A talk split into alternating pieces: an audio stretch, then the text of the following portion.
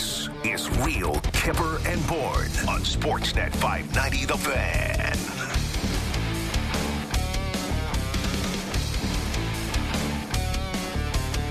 Honest answer is no. Again today, can we? That was it. That was fun, but it was exhausting. it was electric. That was like that. Really felt like a deadline day. yeah, it did. I mean, for the Leafs, I imagine that was their deadline day. I can't imagine that there's too much more. Not that I think they're done, but that that was the climax. I think. Well, we're not slowing down today. Next two hours, Kevin Lowe, six-time Stanley Cup champion, former teammate of mine in New York, will be joining us, Hall of Famer. And we're going to get the buzz out of Edmonton as the Leafs and the Oilers clash. We've got two fan base like in seventh heaven. Yeah, Do we not? this has to be the highest ratings for a regular season game. I don't know in how long, but both fan bases are fired up. Sammy's fired up for tonight. Boys, I'm walking on a sunshine today. I can't wait. I, yeah, I think you're onto something there about the ratings and about the way people feel about this team and the way that, you know, people have looked at this Leafs team for, I would probably say, since the Montreal collapse. Yeah. That, you know, it's all, it's, you know, it's just more of the same. Regular season, meaningless regular season, still the same guys. Like, I don't need to watch until April. That has been completely thrown out the door.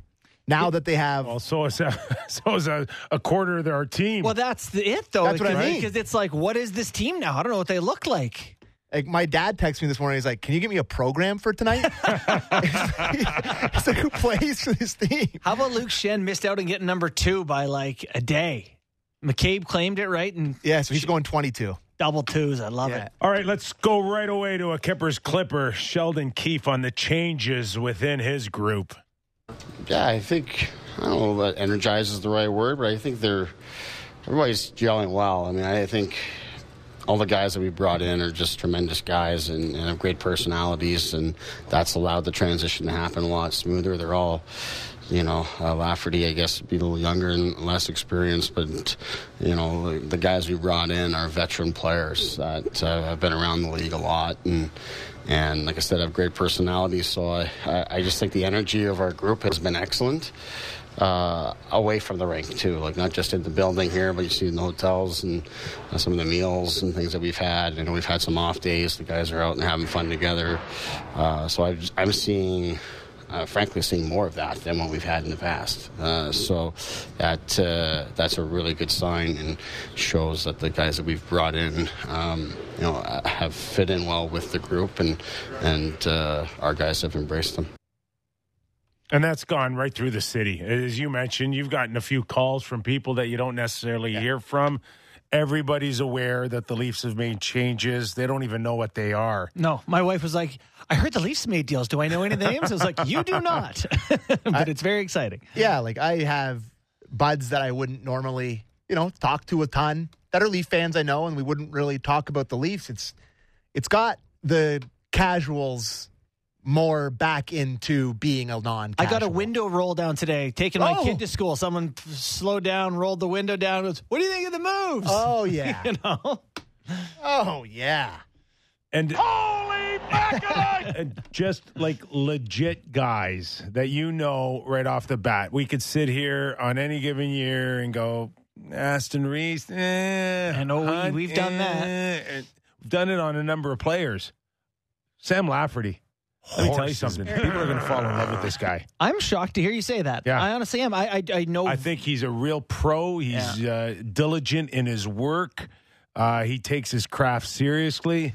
Uh, this guy's a pro, Hmm. Okay. and you know, to a certain extent, we knew Noel Acciari was going to come in and and and be that that bona fide bottom six energy guy. Lafferty, for me, has the biggest kind of window Mhm. to to play different roles for the club. And I, I, I think when it's all said and done, uh, he's a guy that will jump over Yarn Croc. He will jump over uh, Kerfoot. Everybody talks about the lost speed yeah. from Pierre Engvall. Well, this guy's got this guy's got speed. You know, it's interesting. You say that about you mentioned Engvall and the speed that Lafferty brings. Um, Lafferty was the one guy that I kind of a wild card for me. You know, you heard Keefe just say now like he's one you know one of the younger guys that they had brought in, but At what, 27? yeah, not not a child. But it is funny to um, you know to look at the guys that they've brought in here now, and really, I wonder if Kyle Dubas looked at this team and was like. Kerfoot, Sandin, how long did he know that these guys didn't have what they wanted? How long did he know that he wanted this competitiveness, this fire? It's almost like when you finally decide to break up with someone and then all their little habits annoy you. Like, when did he know this was coming? It's that's a good question, and I don't know if we'll ever have the answer to that, and um, whether or not it was just one of those awakenings where you just wake up one day and you go, I can't live like this." "Uh, not working.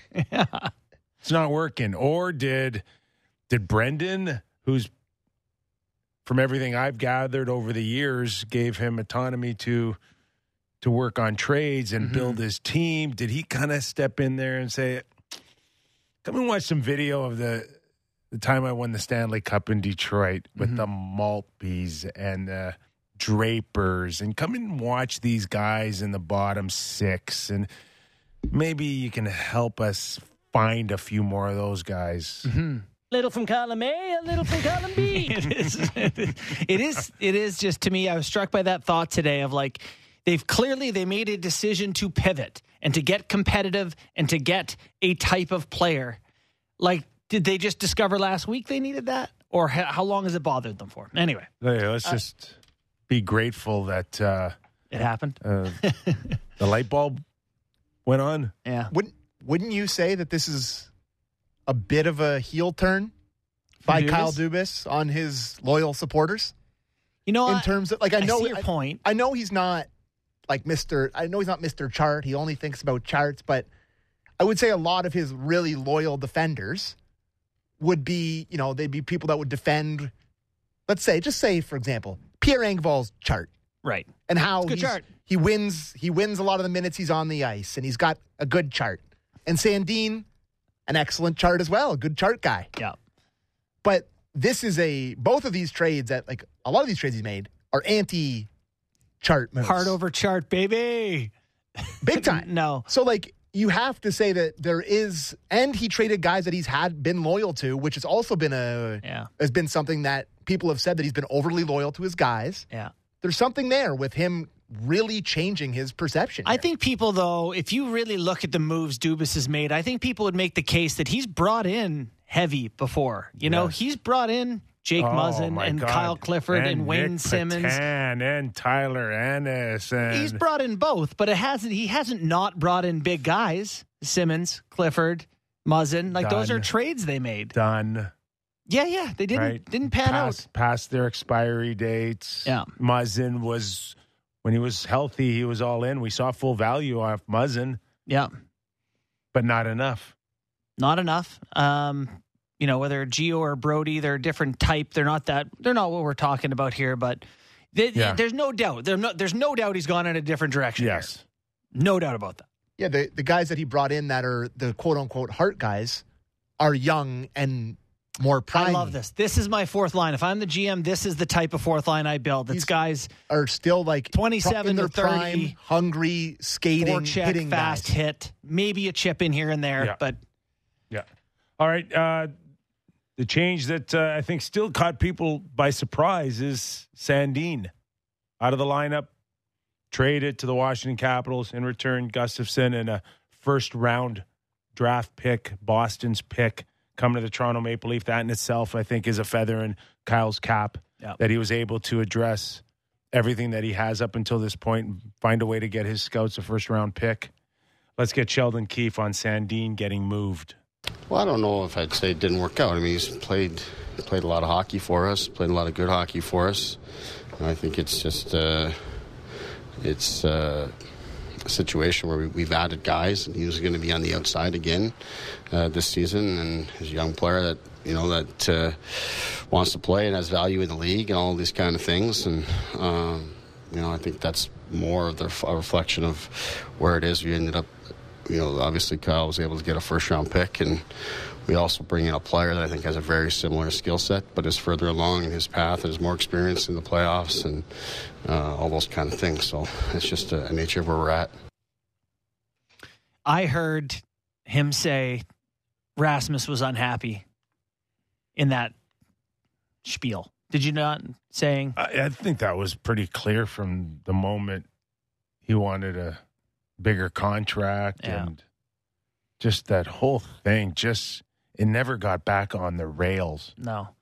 It's tough, you know, you when guys are late to camp, you know, I think you can argue argue that Marner's worst year as a Leaf was related to that, that that Nylander's worst year as a Leaf was related to it. You know, that start of the year, you got to kind of get things rolling out of the gates. It never got on track for Sandin, as you mentioned, and then he was going to be the seventh guy. He wasn't happy. He's young. He wanted more. I am shocked he warranted a first rounder, albeit the 32nd overall pick. It's uh, the next question though is what does that become? And is Gustafsson a part of their plans for real? I didn't know Gustafsson could play both sides. That's interesting. Gustafsson to me is Sandin in the playoffs. Just that that seventh guy right now. After everything we've seen out of Kyle, I'm not sure this is it. You're not, eh? Like, I, uh, probably about 80% there, but I think there's still some wiggle room where, with this change of philosophy all of a sudden out of Kyle and Brendan and Sheldon, that, you know, what are they thinking about Holl today? Are you comfortable right now mhm. with Justin Holl and Morgan Rielly? so first thing that came to my mind as you were talking just now Like, is if could could could you flip out Justin Holl his two million dollar cap hit and maybe upgrade a, a tad because you do have some wiggle room now. Yeah, do they have much? Uh, well, I guess if you send a guy down or something. Right now, if you activate Murray and send Woll down, you have about a million bucks, 900 to a million. So there's that to begin with. That is enough for Matthew Knies.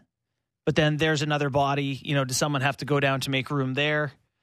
As we mentioned, they have 9D. Like something kind of feels like it has to happen here. But I did think of Holl as you were talking there. So I made the D pairs today and tried to figure out Yeah. what it looks like. I'll I, I'll admit that Holl is a little bit of a sticking point Yeah. because you do Rielly with who do you like him with? I like him having someone who's defensively responsible, like Brodie. Some people may say McCabe there, but then your next pair, if you do Rielly Brodie, is maybe McCabe Holl, which is your closest you can get to what Muzzin Holl was, and then Gio Liljegren or Gio Schenn is kind of how that looks. Yes. You know, I'm with you. I I don't think there's it's like McCabe Holl is your Uh, second pair or shutdown pair. I don't know. it's, McCabe Brodie or McCabe uh, Rielly. And if it's McCabe Brodie, which I love and would love to be a shutdown pair for them, then you have Rielly Holl. Huh, huh. You have Rielly Liljegren. Rielly Schenn. Wow. No. You know, Rielly Holl is really your only option there. So, I think you would get a, lot more excited if if Morgan looked more like Morgan. yeah, I would. But I feel like he needs some protection right now, which is, you know, love, but it, it could be wrong there. You could find it. Other people may disagree on how they feel about Morgan Rielly, but he plays a certain way, and he's played best with Ron Hainsey and Zaitsev and Brodie over guys that he needs to look after. All right, let's go to Sheldon Keefe on on so many defense. It was no different, really, for me than where we were at last season. You know, last season at the deadline, we had Giordano and Lyubushkin shortly before that. So it's not entirely different uh, for our group. We got lots of competition, lots of support for the group if there's injuries or whatever the case might be. Lots of uh, options for me. Uh, we got guys with, you know, you look at the, the guys we talked about yesterday uh, that we added. You know, they, they, they both have far different skill sets that can, can bring a lot to our group when we mix them in. So it's. Uh, it's a good problem for me to have. Um, and again, I think specifically with Schenn and Gustafsson, you've got two guys that have been in this position before in terms of coming in and playing on, on real good teams and playing deep in the playoffs and, um, you know, and moving in and out of the lineup, all these kind of things. So, um, you know, it's, it's like I said, it's a good problem for me to have. And, and you know, we'll, we'll, we'll find ways to get everybody involved. Luke Schenn's going to be a, a an interesting storyline for me. Yeah. A couple of years ago, you had a guy that could clear waivers. Nobody was going to look at twice. He was able to go back to Tampa Bay, play this role beautifully, Yeah. earn a Stanley Cup. Then he ends up in Vancouver, logs a lot more minutes, finding himself beside Quinn Hughes. I got killed for saying Hughes needed a better partner last year. Vancouver fans loved Right. him with Hughes. Loved him. Now, is he has he put himself in a position to come here and and forget about like replacing possibly Liljegren as a six? Could he step in and and take Holl out with Morgan Rielly? That's interesting. It's really interesting because I did just mention the type of guys that Rielly has had success with, and Schenn obviously did with Hughes. Yeah, that's something I didn't even consider as an option. Different You look, right hand. You keep your right-handed shot, and you all you do is just get somebody out there that could punish guys Yeah. every opportunity he gets. And I know people were critical of Lyubushkin getting the minutes he did with Rielly last year, but I think Lyubushkin only played 15 minutes a game despite playing with Rielly. Like they kind of found ways around that. Oh, we did crush some guy. Yeah. Um, yeah, I had uh, a couple things there that Sheldon mentioned. One is that they had familiarity with going in and out with teams. So I think they'll know that they are not coming here to be constant mainstays. But the other thought is last year going to playoffs against Tampa Bay. Do you remember the lineup they started in in games one and two? It was the fourth line. It was the guys. It was Wayne Simmonds, Kyle Clifford. It was it was their biggest, heaviest guys. I remember Sheldon had the quote. He was like, "I think there's going to be a lot of pain, or I think there's going to be whatever it was." that put the refs on notice. Violence is what he said. So that's why they started those guys. And then what? Spets ended up there later on in the series. Yeah. So my point is, I wonder if in round one or games one and two, Luke Schenn starts in, Liljegren draws in later in the series as maybe things calm down and become a hockey match more than intimidation fest. It's not a bad thought. It's I not don't a know. bad thought. No, Yeah. I, I don't mind that. But I to have Luke Schenn come in and play with Morgan Rielly right away. That is uh, that's one to get the, the brain around Kyper. Well, I but just- that's why it still doesn't quite fit. I don't It- know. it- it's it's a lot more realistic today than it would have been two years ago. what seven years ago were they both here? Seven right? years ago, probably. Five, four years ago, Yeah, five years ago. yeah. no, but like Listen, there's some night. You don't know which Justin Holl you're going to get. That's Mm-hmm. the issue. mhm. That's Yeah. And, and this may be a Duba Shanahan battle because let me tell you, the fancy stats on Schenn this year, they don't like them. yeah. And Justin Holl continues to kind of grade out fairly well by that stuff. You know, defending the blue line and stuff that Schenn hasn't done yet particularly well this another year. heart versus chart battle. It's a it's a huge hard versus chart battle. Listen, there's got to say it. There's a f- there could be a major foot speed issue here. with Schenn. Yes. Yeah, no, you do Come have on. to say it. Now you're You're playing the top lines. Yeah. Point. yeah, you can play it with Quinn Hughes when you're playing the bottom 16 Right. teams as well. You're not playing Tampa every single night. That's that. A lot of teams weren't willing to go third rounder for for a guy that they perceived as a sixth or seventh defenseman. That was a bit of a I delay. I don't in hate- Vancouver. Yeah, was it? I Yeah. don't hate the cost on Schenn. I think a third rounder for a guy that could be a six seven Well, on a the- playoff run is fine. The trade basically ended up being Pierre Engvall for Luke Schenn. So I do hate this, by the way, and I, I and Luke You hate Schenn, me? or, uh, and no, See, what which I, it's a crummy return for Engvall. That may be his worst deal in this whole thing. uh, Engvall's a legit 15, 20 goal scorer now. Is He's he not? 26 years old. He's plays 15, 16 minutes Yeah. a night. He's scored 15 goals three years in a row. PKs. He, I mean, he's an effective heart chart guy. He's he's not a throwaway hockey player. He's not. And a third rounder for him in 2024, I'm kind of underwhelmed. zero reputation. No one wants him. Helping me win in the playoffs. There- no, I understand that the, the market's amount- not there for him. the amount of times I've spent on this show and Leafs Talk and any show I've ever been on in the last four years harping on Pierre Engvall. Oh, I am not, I'm not going to sit behind the glass here and say it was a bad trade for him. Like, I, I, I mean, I've seen people say if you traded Engvall for a seventh, the Leafs would So- still be happy. It's Yes. the cap space they got back, right? on on occasion on this show, we have had Sheldon lead a Kyper's Clipper with talk of Engvall. We do. I hate this I guy. think I think we we could put that to bed and call this the final Kyper's Clipper from Sheldon on Engvall. Let's have Kerfoot will go into that spot, and Aston Reese will, will go back playing with, in with Acciari. So we'll look at that. Obviously, you know, Pierre's guys played good hockey for us, and you know, there's some things that he does for us that we'll we'll miss. Um, you know, at the same time, we've added guys, you know, Lafferty in particular, that will help us with, in, in the speed department. That will you'll lose with Pierre there. Um, you know, again, you're, you're, you're making the moves like we have, you know, we were able to to add a lot without losing roster players, but you know, between adding others and managing the salary cap, the reality is that you're going to have to to to lose some guys. But uh, you know, certainly thrilled with the, with the guys that are coming in. Okay, now I get to break down everything he's ever said about Engvall. So basically, what I got out of that clip was, yeah, there'll be some redundant. things that um, we'll miss, and th- there's going to be a lot of other things that we won't miss. yeah, yeah, we won't miss that, and we won't miss that, and Yeah. that, and that. Yeah, well, we'll miss the short list. We're not going to miss this long list of things that drove us crazy. Yeah, Yeah. just move on. It- That's about it. You know, the 2.2 million that comes back with Engvall, the frustration ends. I think, you know, I, I said today on Twitter, I like the trade for the Islanders. He's he'll be a fine ad for them, but they have a lot of guys that play like the Leafs just brought in, competitive veteran guys. The Leafs need less Engvall. Bye, Felicia. That's exactly what I was looking for for Pierre. See you later. See you later. Uh, are we done on the D? Anything else you want to add? Is there a thought? Uh, if we go back real quick on on the D, seventy. I don't love it. Let's see what Sheldon has to say about it.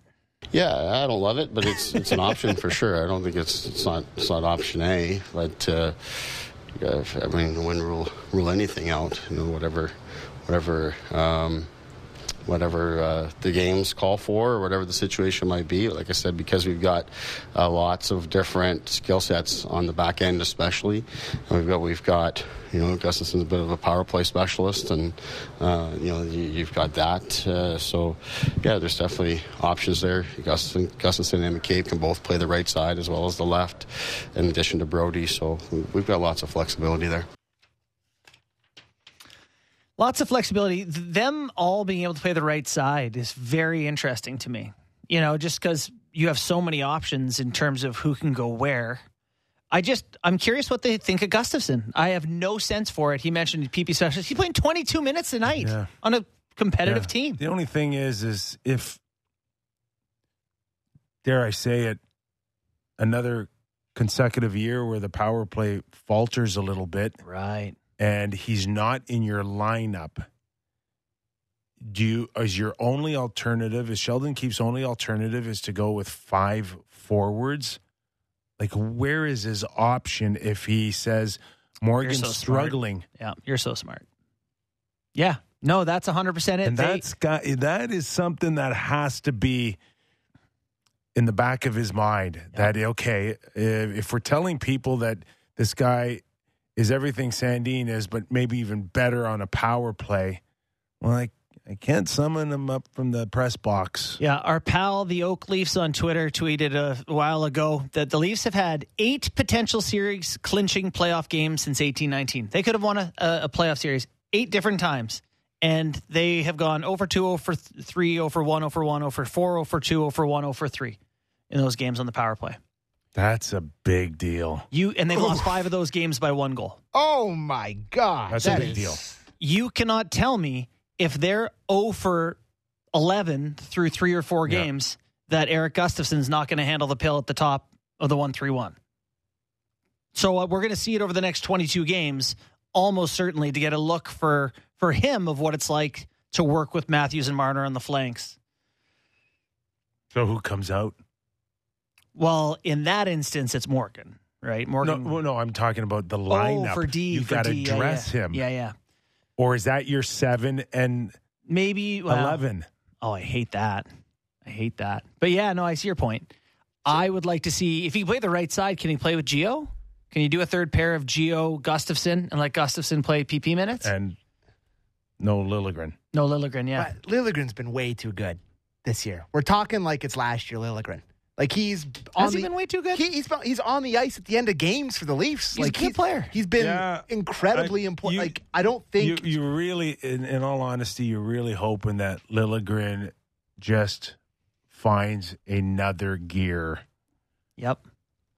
and that means he's legit 17, 20 minutes a night. That's maybe your 11-7 scenario is that Yeah. Liljegren is playing great through three or four games. He's playing shutdown minutes. He's second PK pair, and you go, we can't take him out. We got to get Gustafsson in. You know, maybe Zach can sit one out.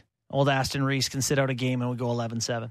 All right, in 20 minutes, we're going to have Kevin Lowe, six time Stanley Cup champion. He'll be joining us to help tee up the Edmonton Oilers and the Toronto Maple Leafs. New faces, new numbers. Be a Double lot of fun tonight. Meaning that uh, there's some new guys that are going to have to find a way to fit in real quick. Let's get Sheldon Keefe on uh, on whose responsibility is that. Well, there's no there's no doubt that I have I have a role in leading that and and, and trying to um, you know, trying to allow those things to happen, based you know in terms of how we how we manage our practices, how we manage our off days, our scheduling, those kind of things. So more so just trying not to get in the way, or trying to facilitate some things that, that will allow uh, different things to happen. You know, we've already, you know, the other day in in, uh, in Seattle was you know, we wanted it to be an off day mainly because we you know we needed the, you needed the rest and it's a long trip and all these things, but you want the guys to be spending time together. Um, so those kind of things are important, but I think it is the players, you know, that um, are, most important in terms of how they welcome guys. And I know I think uh, you know the Springsteen concert the other night. I think it was it was uh, uh, the new guys coming in. Uh, they didn't have much choice. They were told that you're coming to the concert, and and uh, and I think everybody had a good time. It was a perfect way to welcome new guys. Nothing like. Can you imagine if they win a cup? The boss is going to be a Toronto Maple Leaf legend forever. It'll be the new goal song. Will be all boss songs. Would you say the Leafs have hungry hearts? the hungry charts, no more. oh boy. I listen. If the, I- if the Leafs changed their goal song to "Born to Run," you would have no issues from my. Wouldn't skip a beat, would you? no, I wouldn't mind that at all. See, I already think that this team has a, a real legitimate shot of of looking like a close knit group. And I've heard the sound bites the last few years of this team being really tight and loving each other. I just called BS Yeah. right from the get go. If I don't have. see it, if Yeah. it doesn't pass the eye test for me on the ice, don't even breathe a word of how close you guys are off the ice. Yeah. And I, we never really saw that out of this group that Kyle put together the last two or three, four years. Yeah. Now, with the way they play, and you you, you got guys that wear their hearts on their sleeve. Now you've got a chance to be to show people that you're close. Yeah. Yeah, no, for sure. I, I, I even think that in some of the quiet moments, they they seem to have brought in guys that are talkers, energy guys that have some experience in these bigger moments and don't get quiet and wilt. I think to Jason Spezza, poor guy, trying to get the Leafs going sometimes is a guy in the fourth line going out there mucking. Like you'd rather have some kid running around. And you know, I think there's something to the wake up call factor of this trade as well, right? Like in terms of you kind of alluded to it there, Kipper, but I mean, not to make a cross sport reference here, and we're not sure how this is going to work with the Jays, but you know, Vladdy was really tight with Teoscar and with Lourdes Gurriel Jr., and they traded both of those guys and brought in different guys that are better defensively, maybe a little grittier guys. Like there are parallels here mm-hmm. that you bring in. You just kind of shake up the apple cart and see that you mean business. Like I think that Yeah, part we of it. talked about to Chris Pronger. Sorry, I was just Yeah, no, no, say, like no. Chris Pronger talked about bringing in Brad May and what that meant to the Yeah. Anaheim Ducks. You've talked about bringing in Matteau Yeah. and Noonan. Noonan to to the Rangers. Yeah. You know, like there are certainly instances of guys getting teams getting some guys like this at the deadline and it helping. I know some people are asking, is it too much? Have they done too much? I'm always going to lean hard on no here because the core is the same. The the people who are going to make this team go are the same. If they bring them to this close again, there are enough people around them that the, they can help get them through now. Like I feel like if you change the core of a team, you change the chemistry, the locker room, whatever. But this is still Matthews, it's still Marner, it's still Nylander, it's still Tavares and Morgan Rielly. It's still their team. Ryan O'Reilly can make some claim to it, maybe, but Yeah, I think he, he can make more than just some claim. Think so? Oh, a hundred percent. Yeah. And I I just think that uh, that Ryan now has the ability to go in that room and you know and go up to a Tavares and say, "Hey, listen, We need more here. I'm gonna uh, not necessarily. I need. I'm gonna show you the way. Yeah. I'll show you the way. I know Yeah. you've struggled uh, in your career this time of year. Come on, uh, follow me, Yeah. not the other way around. He's also there's five guys who've been there. He's he's the old vet now. There's a whole bunch of new guys who's come after him. He's probably showing them the way around the dressing room. Like there's probably some feeling that he's Yeah. been here Yeah. for I don't know what's it been two weeks. Yeah, he's the fifth most, most tenured guy in the Leafs now. yeah, it feels like it. Trade feels like a life ago. So, what do we expect the next 48 hours here? I, Can I? Uh, we've been positive here, talking how excited we are. Can I put you guys in the trust tree here for a second? Well, and before we do it, do you want to end on positivity with Ryan O'Reilly's qu- quote, and then we can yeah, have you it? know Yeah. what? Let's let's throw that in because uh, we do have one more Kyper's Clipper on uh, on boy. Ryan O'Reilly and what he thought of uh, what he's witnessed so far out of Kyle Dubas this week. Um, well, I think yeah, I think we're you know, we're all in, and that's and I think that's the group and the consensus around. And like I said before, that's an exciting thing. You know, it's um, you know we've got a great game here, or sorry, great team here, and, and a lot of good pieces, and it's time to put in the work and, and start building it. We're all in, baby. And don't you love the follow up? It's time to put in the work. Yes. That's very captainly. You know, the other thing that uh, you know shouldn't be brushed under the carpet is the fact that there is some breathing room with a, a salary cap right now, and everybody said that you're going to have to, you know, replace Jake Muzzin's five point six, and essentially what he did was replace it with McCabe at a third of that price. Yeah.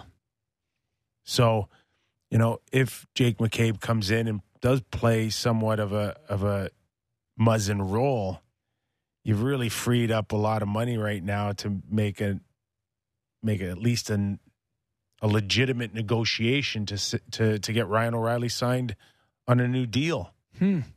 or Yeah. Lafferty. Yeah. Well, They- they- Lafferty's got another year. Oh, he's Acciari. got one more year. It's at one, one five. Yeah, one less than Uh, that. maybe I'm Ch- Acciari. Yes. I'm Sorry, sorry. Yeah. yeah. Noel Acciari. If if it works out well, if Yeah. these guys show that uh, you know they're worthy of of letting this thing r- run for the next few years, there's going to be a lot more wiggle room for the, for for uh, a cap that's going up Mm-hmm. to to to make sure that these guys weren't just rentals. Yeah. I mean, a lot hinges on Jake McCabe and how he plays. I, I want you were about to let us into the trust tree, and I Oh. hate to stop stop you there. So No, no, I was just. I. Part of me wishes that the Leafs Did I think the- I know where you're going. did the Korpisalo Gavrikov Yeah, instead I of knew Schenn. you were going to go because it has to be said that the one place we think they're still vulnerable. As maybe the most important position in the sports. yeah, I want to fight back against people who are saying the Leafs goaltending situation is not a problem because Well, they just don't know. they don't know. They don't know. But but Samsonov has played well this year, and he's their starting goaltender, and he is going to be in Game One of playoffs. That's great, no problem there. But goalies get hurt, and you know Marc Andre Fleury pulled Matt Murray through when Matt Murray won the Stanley Cup. Uh, who pulled uh, Holtby through? It was Grubauer when Washington won the Cup, winning a whole series. We had Scott Darling on yesterday who did it for Corey Crawford. You need a backup goalie in case your goalie gets hurt, Listen, and you can't do it to Joel Woll. He's got six NHL games. He's played 17 games all year. how closely did you watch Calgary and Boston last night? Watched the first Very. two periods and then my eyes got. a I little am heavy. watching the Boston Bruins that had no business being in that They game, got filled in. And I am watching off the charts goaltending out of Ullmark. Yeah. Like stupid good. Yes, that was is And yeah, elite. Samsonov's been good this year. been awesome. Top ten. But you're talking about now Samsonov to go up against Vasilevskiy and Ullmark, who have shown long stretches where they are stupid good. mm-hmm. And I, I like, Vasilevskiy also plays sixty games a year. He's the most durable goalie and, in and, hockey. you know, and there are some nights when he, he could let him three in the first period, like he did last night against uh, Yeah, Florida, and the game's perfect. over. But that guy could be worth two wins in a best of seven by himself. Mhm. And the question is, if they need a a sixty minute effort of Samsonov to win by himself. Can he do it? I don't know, but they have to live with that because you can't really improve on him unless you're t- you want to get weird and start saying first a first Nyes will do Saros will you know like There's- no, no, no. It's, I know. it's not. There's no makeup sex here at the trade deadline. right It was. Ekholben Did, Saros. did you did you leave yourself vulnerable the last two or three years? You know, Sure. even with even if you go back past Jack Campbell, you know, there's there, there's that one there's that one area where you can go, hey, you never got it right. And you know, I had no problem with Freddie Andersen as a he was decision. You know, going into the playoffs, he had had great regular seasons, great career. He to me was a fine decision. Since then, it's been questionable. But I just need someone who can at least the idea that Joe Woll could come in if he had to and be Uh, the same as the next guy that you might get at the deadline. I don't like that. It doesn't respect the position of goaltending enough to me and the pressure of Toronto and having to play well in those moments against Tampa. It's not fair to that guy and his development either. So I just want to see them have a backup guy.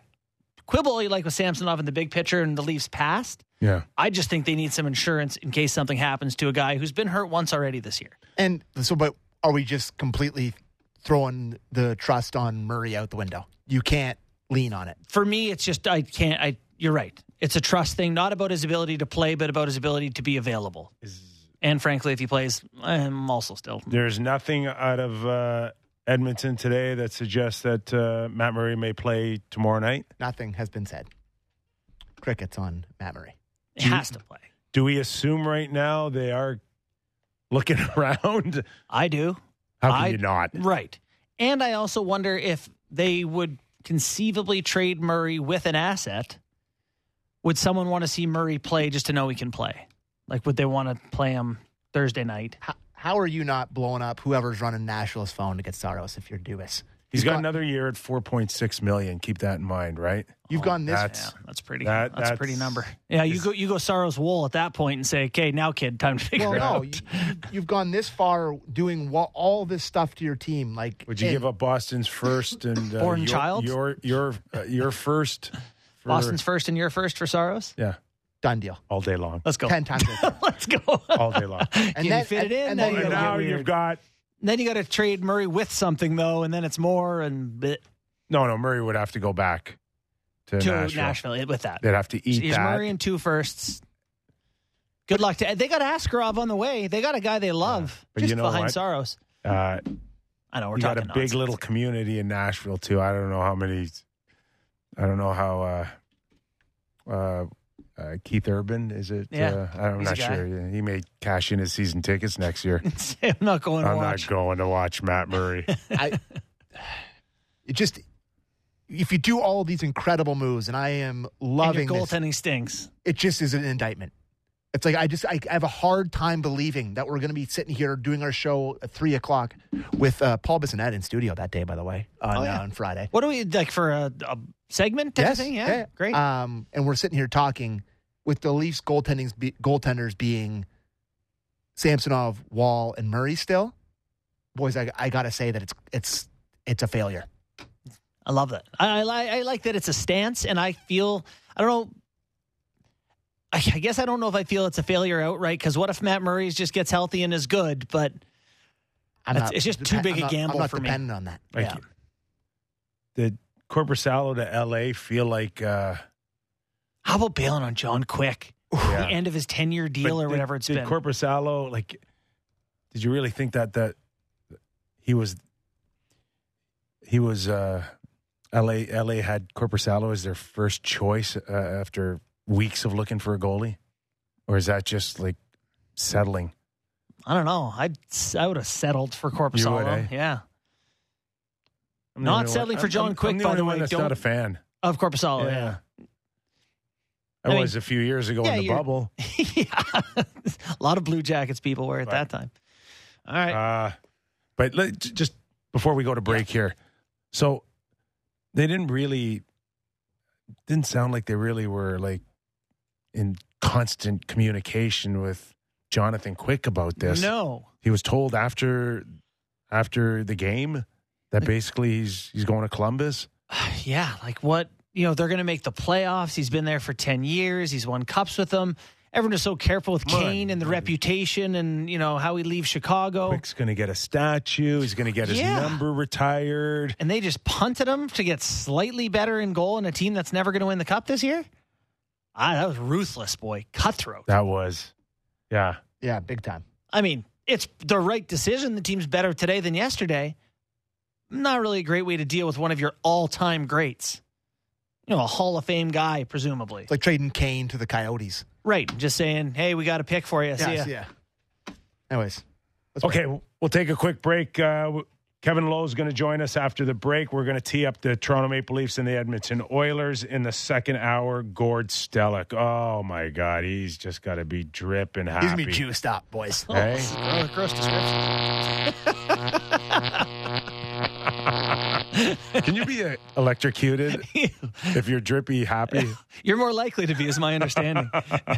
All right. Gord Stellick in the second hour. Wow. How many viewers on YouTube today, Sammy? Twenty six hundred right now. Wow. Very impressed. Okay, we need thumbs up out of a lot of them. Let's do it. All right. Can you get it up around five five hundred thumbs up for the work of Kyle Dubas? What do you think? Yeah. All right, we'll find out after the break. You're watching and listening to Real Kyper and Bourne. Everything you need to know about the Blue Jays. Blair and Barker. Be sure to subscribe and download the show on Apple, Spotify, or wherever you get your podcasts.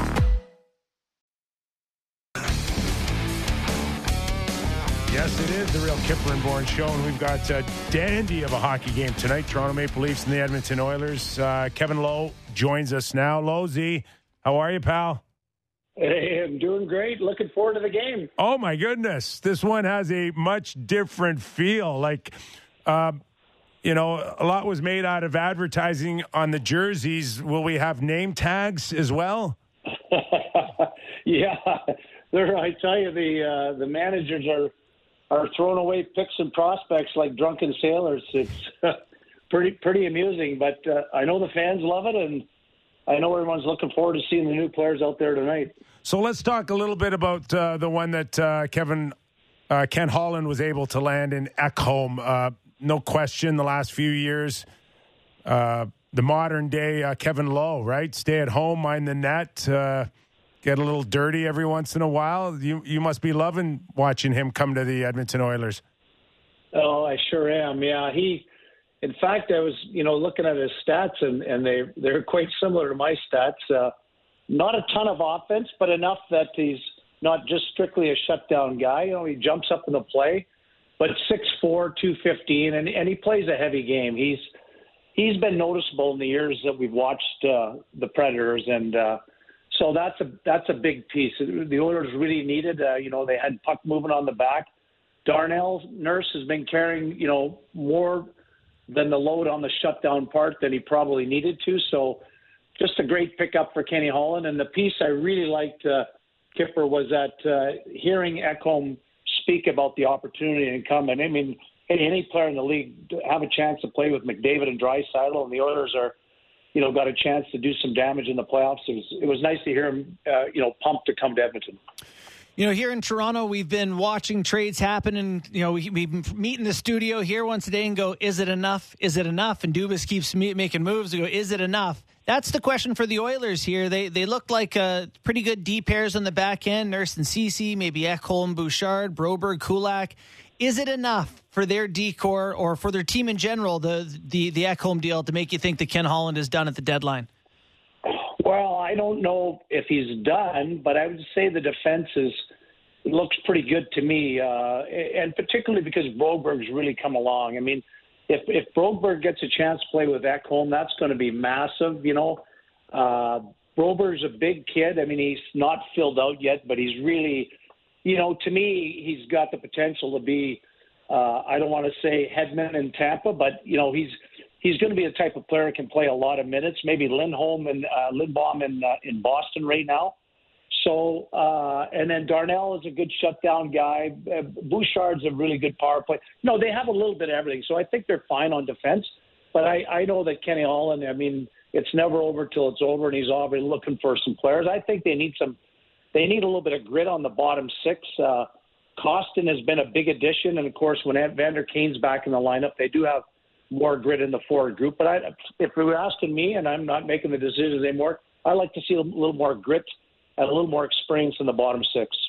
Hey, Lozy, um, when it comes to like Jack Campbell, there's no question. Uh, you know, a lot of people have been disappointed with uh, the consistency, and uh, yes, he's shown that uh, he's uh, been erratic in terms of uh, his play. But what does like Ekholm do? What does restructuring a blue line do for goaltenders, especially the ones that uh, play like Ekholm or, or you, uh, you know, in your day?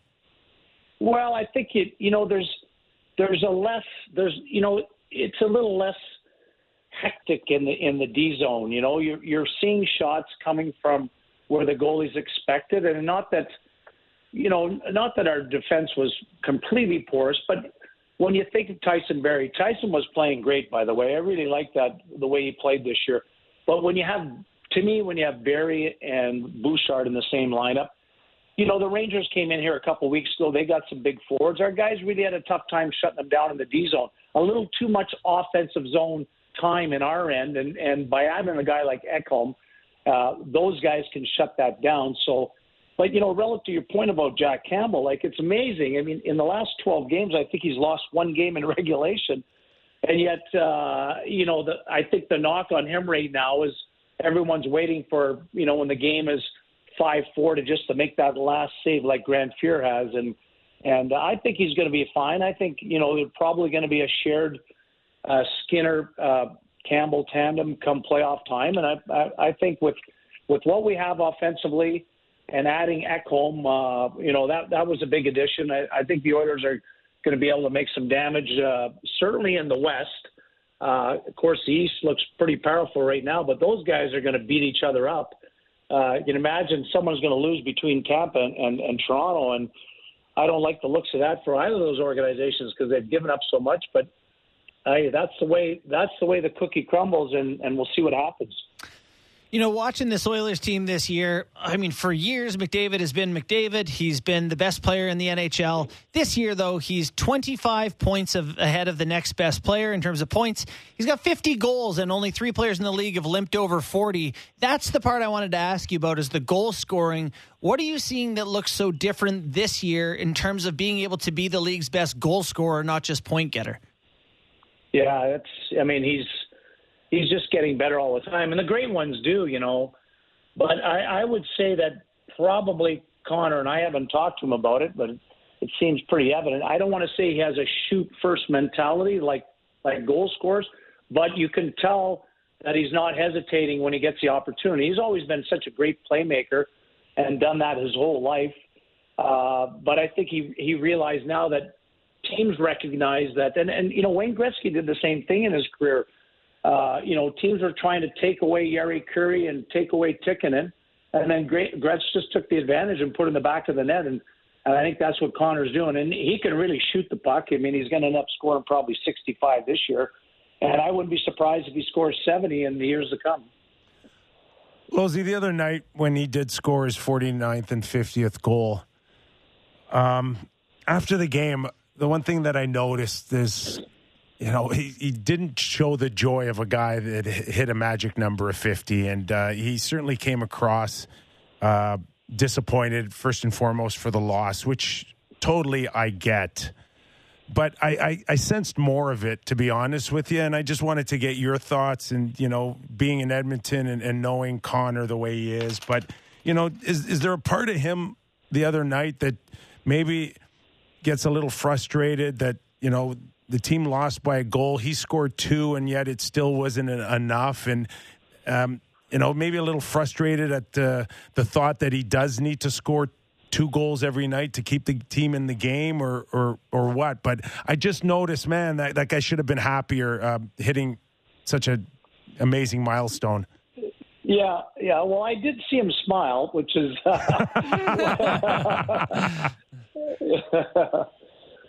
which uh, uh, what's going on here? Sorry. No, no problem. Is is that just the intensity of Connor McDavid?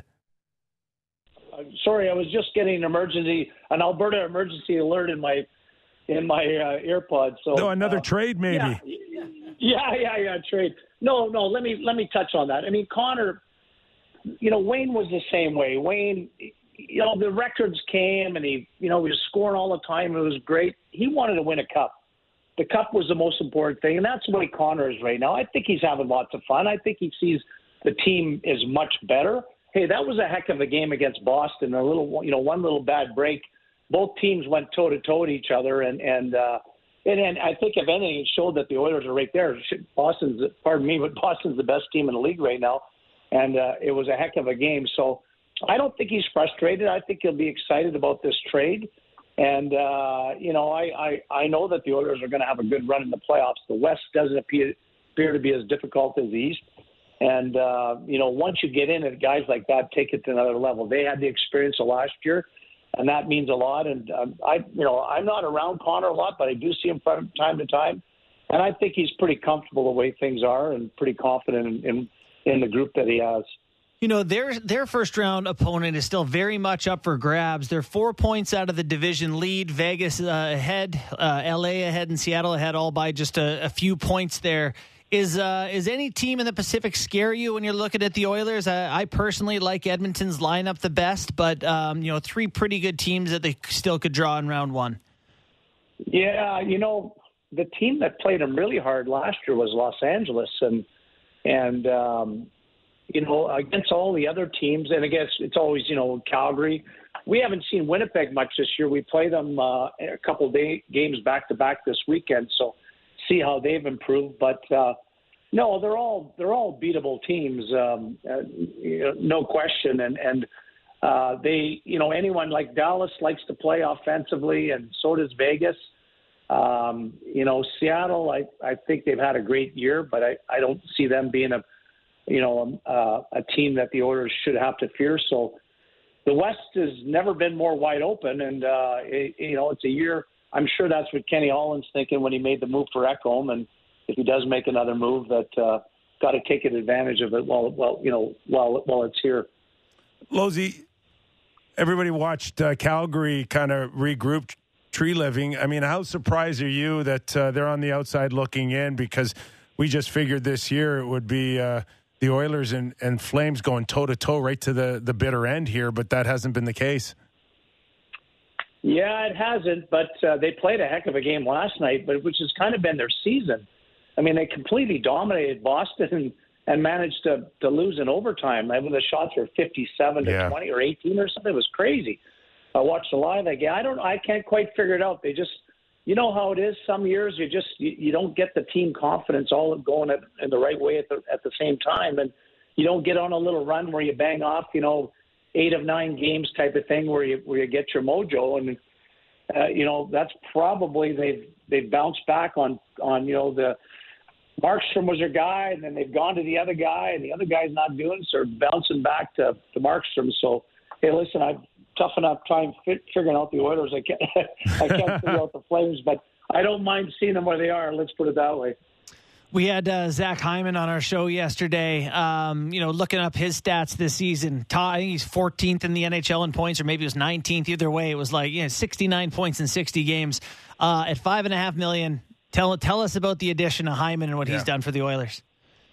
I mean, he, uh, listen, I don't want to, you know, rub it in the Oh, go fans, for it. but, uh, no, no. I mean, this guy's been, or uh, as was advertised. I mean, he's he's there. You can't, you won't find a more quality guy. So that's for me is always a big thing.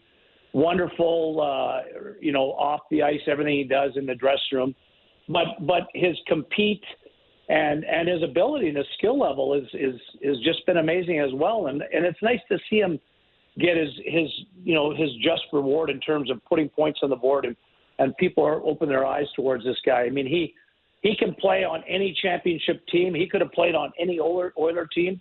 He kind of reminds me of Craig Simpson, maybe uh, a little better skater. Maybe his hands aren't quite as good as Simmers was uh, were, but um, man, he's he's a heck of a player, and he's just had a great year. And you know, uh, we're we're we're really happy to have him. I think those type of guys are even that much more critical in the playoffs. And and uh, and uh, you know look forward to those guys having success. And clearly underpaid now, right? You stole them. You just absolutely stole them. Thieves. One more for me, Lozy, and I want to take you back to your executive days. Um, I'm watching the general managers now uh, go through hoops to try to make trades, uh, the retention on salaries and three way teams. And I'm just wondering how a Kevin Lowe uh, would have handled uh, a flat cap and uh, uh, the Rabbits uh, that needed to get Yeah. pulled out of hats. how, how would you have handled being a, gen- uh, a general manager trading under these uh, circumstances? Oh, really difficult. But but the the buyers, or sorry, the sellers have taken full advantage of it. I mean, the, what the teams are paying is it, to me has never been seen. I, I saw a tweet where they said there's never been a deal before where there's been a, a first, second, third, fourth, and fifth round pick in the same deal. And uh, I mean, you know, even what the Oilers gave up for for Ekholm. I like him a lot as a player, but um, you know Barrie was having a great year. I mean, the Oilers have the best play, uh, I think, uh, power play in, in NHL history, and Barrie was a big part of that, and, and he was defending well, and uh, so he's certainly not a throw-in by any stretch. Schaefer's Schaefer in, in Seattle. Reid Schaefer is a big six foot four kid who's going to have a good career. They gave up a first. I mean, in past years, that probably would have been Barrie and a first to get Ekholm. And uh, this year, you know, you're throwing in another first. So I really, I really can't say what I would be doing. I mean, I haven't followed the cap constraints that teams have that I that I you know obviously did when I was was a general manager. So you don't really see the money, but uh, no, you have to be able to make deals that and, and not be afraid of of looking bad. Um, you know, the, the the players, the fans are expecting the teams in their run to make deals, and and so you got to do what you got to do. But the future of the organizations are going to suffer because for the teams that don't have success, like Tampa has in the past, they're not going to be able to, you know, point out, well, you know, we did what we had to do to try to get there. Unfortunately, we didn't win. There's only one team that's going to win, and there's going to be a lot of disappointment from many of those general managers who gave away all those assets. Well, enjoy the game tonight, man. I, that building will be buzzing, and uh, if if this isn't as close as it gets to Game One in the playoffs, I don't know what is, man. It's going to be a lot of fun. Yeah, it's going to be a great game. It's always great to have the Leafs out here. I mean, they have such a big following out west, and and uh, it really upsets the Oiler fans, you know. But uh, it makes for great entertainment in the building. So, and the, you know, the, the the Leafs have a wonderful team, so it's good. It's good. I'm looking forward to it. Good time for the game. Thanks for doing this, Lozy. Okay, boys, nice chatting with you. Thanks so much. Appreciate That That is Hall of Famer, Okay, six-time Stanley Cup champion, one he shared with me, Kevin Lowe. He had six, huh? Six. So many. I was saying to Sam before the show, Luke Schenn got his two in Tampa. Can you imagine if he were to come here and get one, what, what it would do for his legacy? The prodigal son returns. The returns. prodigal Oh, son yeah. returns. I mean, he'd be a hero. Um, one thing I wanted to touch on from that interview is I know Oilers fans, some faction of Oilers fans are upset about losing Tyson Barrie.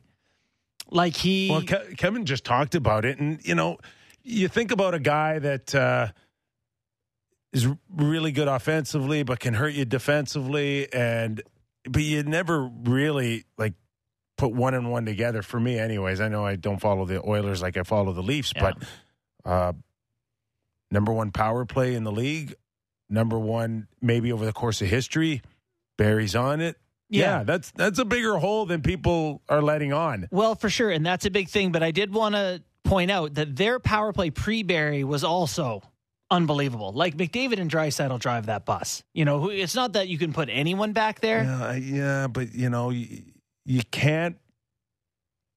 A a lot of guys can screw it up too. Yes, definitely They could. So that'll be interesting. So I think Bouchard will take that role now.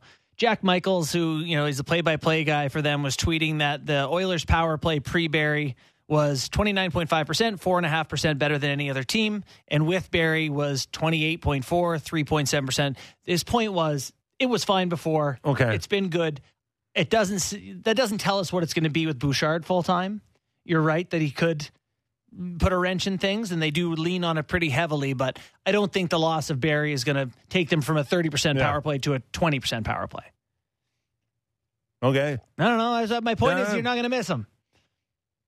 Connor's that good. He's that good. He's that good. Um, you mentioned the building's going to be buzzing tonight. Yeah. Yeah, more than one way. They're going to sell some beers tonight. you think so?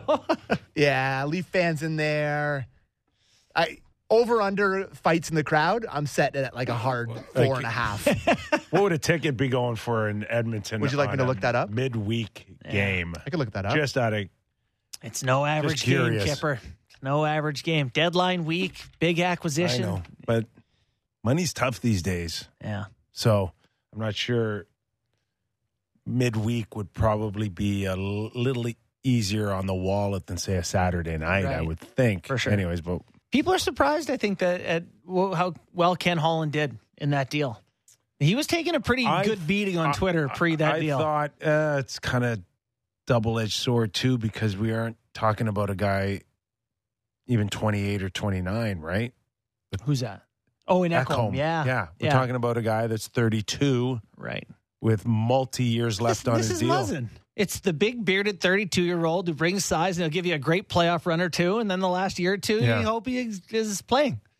Yeah. It might be exactly, exactly Muzzin, which And great if you're to Kevin's point, it didn't cost them Broberg. Yeah. They, um, I couldn't believe the praise for Broberg from Kevin Lowe. I did not know Uh, he, they thought he that highly of him. He Not said, I don't, good he as said, a I don't want to say Headman, Hedman. but he's talking about the shape and style and Yeah. whatever, you know? But it's it's a tough build. 20?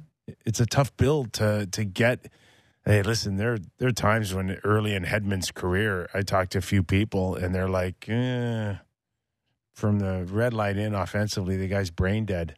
That's what one I remember one scout telling me. Offensively, me. he's brain dead? Offensively, that Okay. he has no feel for for creating offense. You know, what do you get? 80 points the year he won the Norris or something? Yeah. I'm talking about early in I his know what I'm career, saying. really early, Yeah, it came around. and it came around. Yeah. Yeah, Uh, tough to predict the development of some guys. So on the secondary market, I'm looking at the like the lowest price up in the bleeders. You're looking in the 260 to 300 range Oh, really? for like the worst ticket in the house. That's Like middle of the ice, upper upper tank on Five? secondary market 460, 460. lower bowl. Uh, I got I'm, I'm seeing 789 lower bowl. I'm You seeing imagine? I'm seeing you know 500, 900. what kind of money do you have to have to be like, yeah, swipe it? Oil, oil money. Yeah, a lot of money. Yeah, oil money. Yeah, they are the yeah. Oilers. there, there are oil people. but I, it's just going to be a hell of a game, and Oilers fans need this one. I, I don't know if we know if Jack Campbell's Oh, starting, put in Jack. Put in Jack, you cowards. but it could be a really long night for the Oilers fans. I'm if, calling them cowards if, if they don't. if Jack plays and he gets lit Uh, up. no announcement yet on I starting don't goalies. see. I haven't seen anything. No. I mean, it's almost, what do we got? Four o'clock here? Yeah.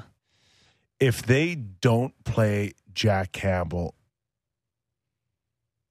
isn't that everything you we need to know about how they feel about where he is right now? Yeah. I haven't followed their game log, but it feels like he's getting the bulk of the starts again from Skinner. Is that fair? Does anyone know? I'm going to look this up here. Uh, looks like he's playing tonight. No, this Soup? one. Uh, listen, you don't He think ta- they- that- they- you don't think Soup had this circled on his calendar Okay. in September? I'm going to give you Soup's last four games. Uh, 5-4 loss, 5-4 loss, 6-5 loss, 6-5 loss.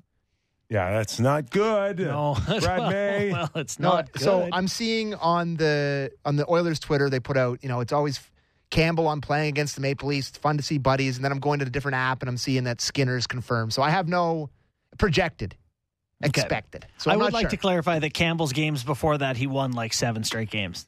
I put a little, I put a chart in the uh, in the lineup today, two charts. Oh, charts. Uh, yeah, that uh, Jack Nola Campbell Charity? and Ilya Samson, Samsonov seasons comparison.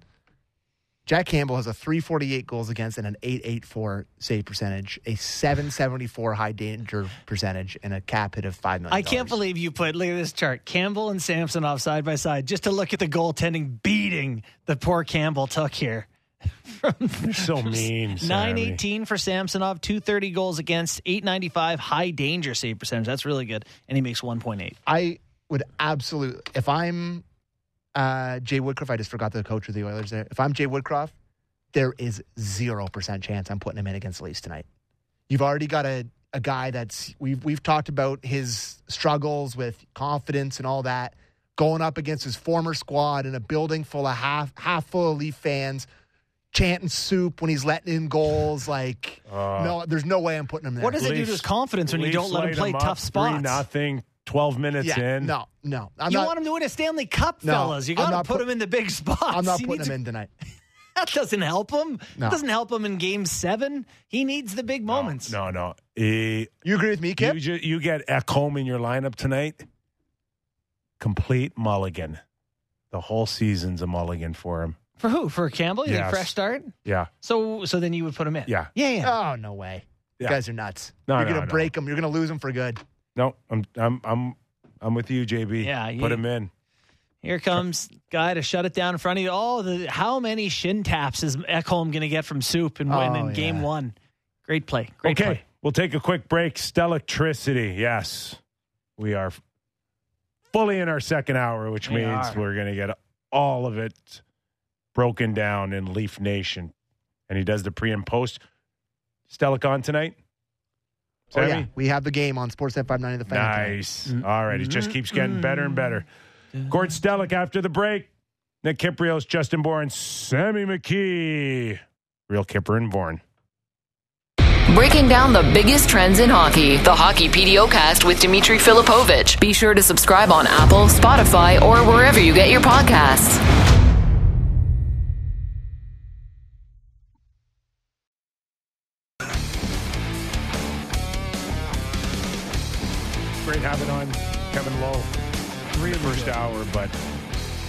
Now comes the showstopper. Is it good to be a showstopper in radio? I don't know. That's what I'm calling Gord Stellick. Okay. Sammy, we got him. We have Gordo. Dog Yeah. pound. Yeah. Tom Hankey, Dwayne Ward, whatever. The showstopper How are you? I'm set. I'm outstanding. I'm outstanding. You Uh, know, have you enjoyed the week so far, Gord? I have. Well, I have. I have. And you know, Kippy, you and I did trade deadline days before the salary cap era, when anything anything could happen on the the final day. So we we've seen more of late that it does happen earlier. There still will be things that'll happen on Friday, but I've certainly enjoyed the week on and off the ice. Yeah. And uh, just, uh, you know, you've covered the Leafs for a very long time, Gord. Uh, where do you, where would you put Kyle Dubas's work compared to anything that you, you can remember in the last little while? Well, you know, this is the most active since uh, they uh, was, I guess, John Ferguson. When again, the last year of no salary cap, Brian Leetch, Ron Francis, those kind of players, right? You know, which uh, made a difference in the playoffs. The, the big thing is Kippy and Justin that Leafs weren't in the playoffs for so many years. So, uh, you know, it wasn't what it was. It was like when Lou got Brian Boyle for a second round pick. You go, holy crap, they're going to be in the playoffs. It's expected to be in the playoffs again, and making those kind of trades. So certainly, you know, this is. Uh, probably Nick Foligno had a lot of hype as a one-off a couple of years ago, but uh, this this is his best work. And I mean, you're giving up futures, but this is his best work. I mean, there's all the cliches, right? They got to swing for the fences, whatever you want to call it, uh, and uh, they certainly seem to be doing that. The days of getting Thomas Plekanec feel Oh. so long ago.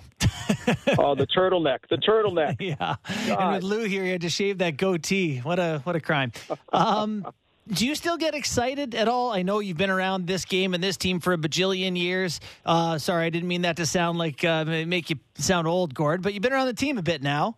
Do you still get excited when there's all this action, all this movement, or is it just uh, you know another day at the office?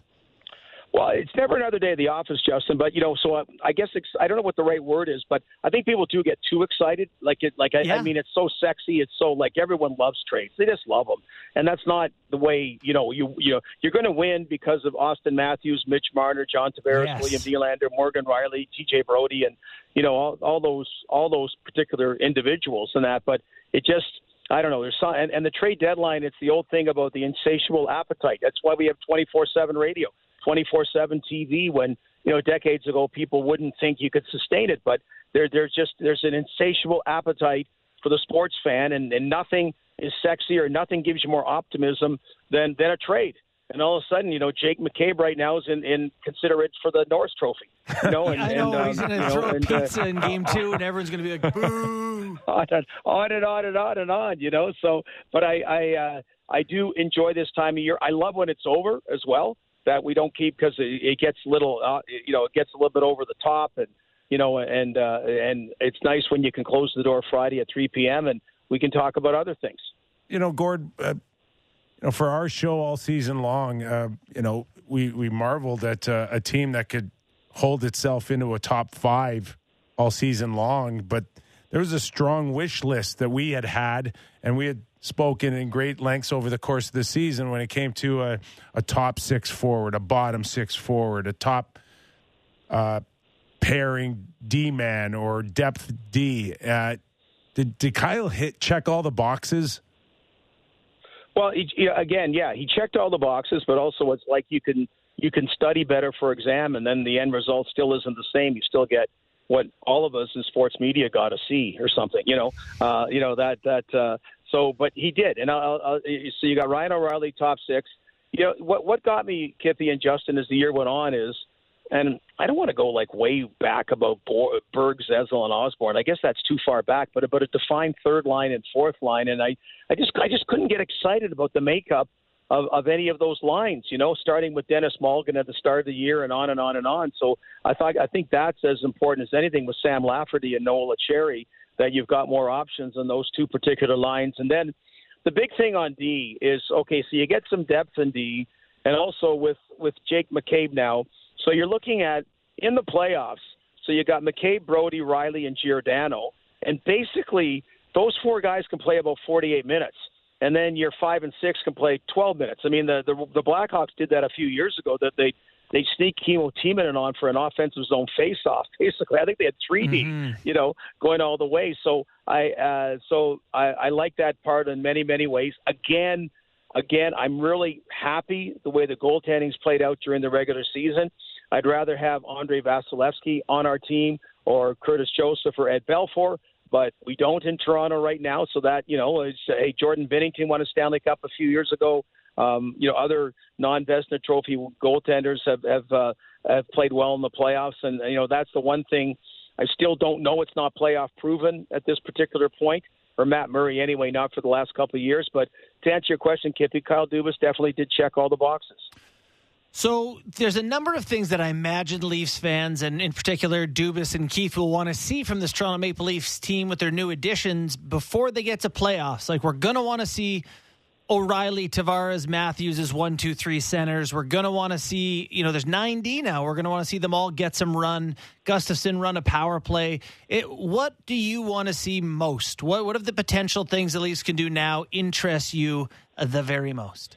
Well, I, I think the you know the the one is as well that I know because you have this um, you know you're kind of home and cooled out as far as making the playoffs. I do think it's still an important goal to try to get home ice advantage. That if particularly against Tampa Bay, it seems it's rather significant. So in doing all those other things, I mean, still the ultimate goal is to carry at this pace that you've been for most of the season ahead of the Tampa Bay Lightning. I you know I, I Justin, I'm really uh, it's it is interesting about during the playoffs. Do you then you go three deep?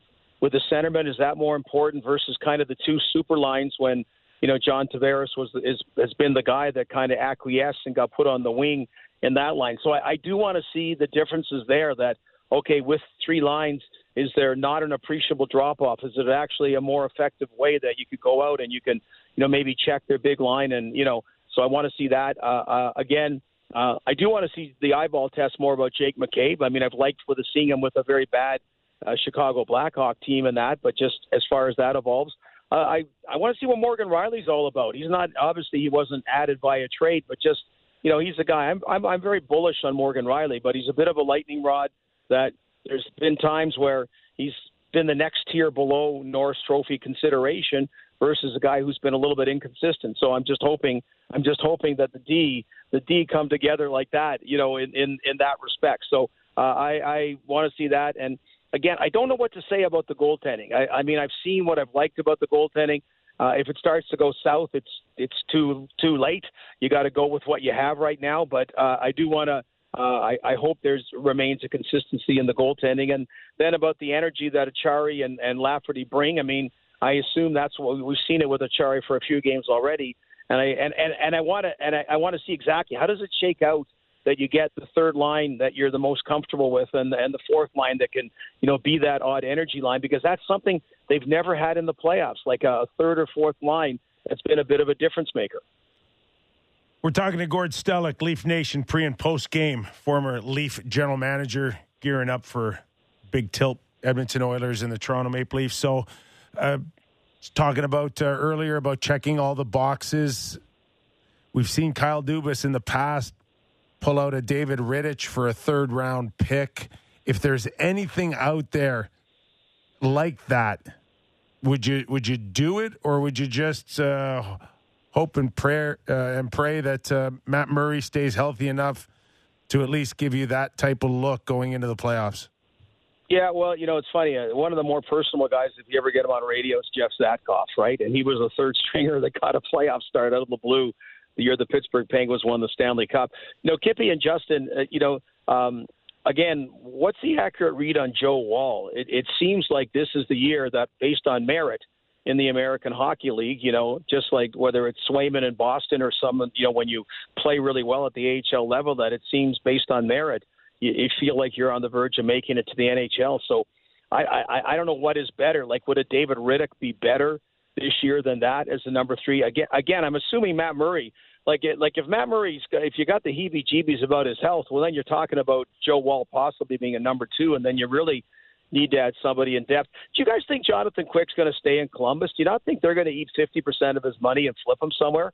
You know, like I, right. I can't see that. Yeah, you know, like I can't see that being the final spot for Jonathan Quick, uh, Kippy, and Justin. Like, you know, I, I you know, so I, I wouldn't. Hey, if you're trying to check all the boxes and you want to check the depth goaltending box for whatever the round pick it is, I mean, it, it shouldn't be overly significant. Um, like I'm okay with that, but you know, it proved to be a non-factor with David Rittich when you're out in the first round. Goaltending depth didn't matter.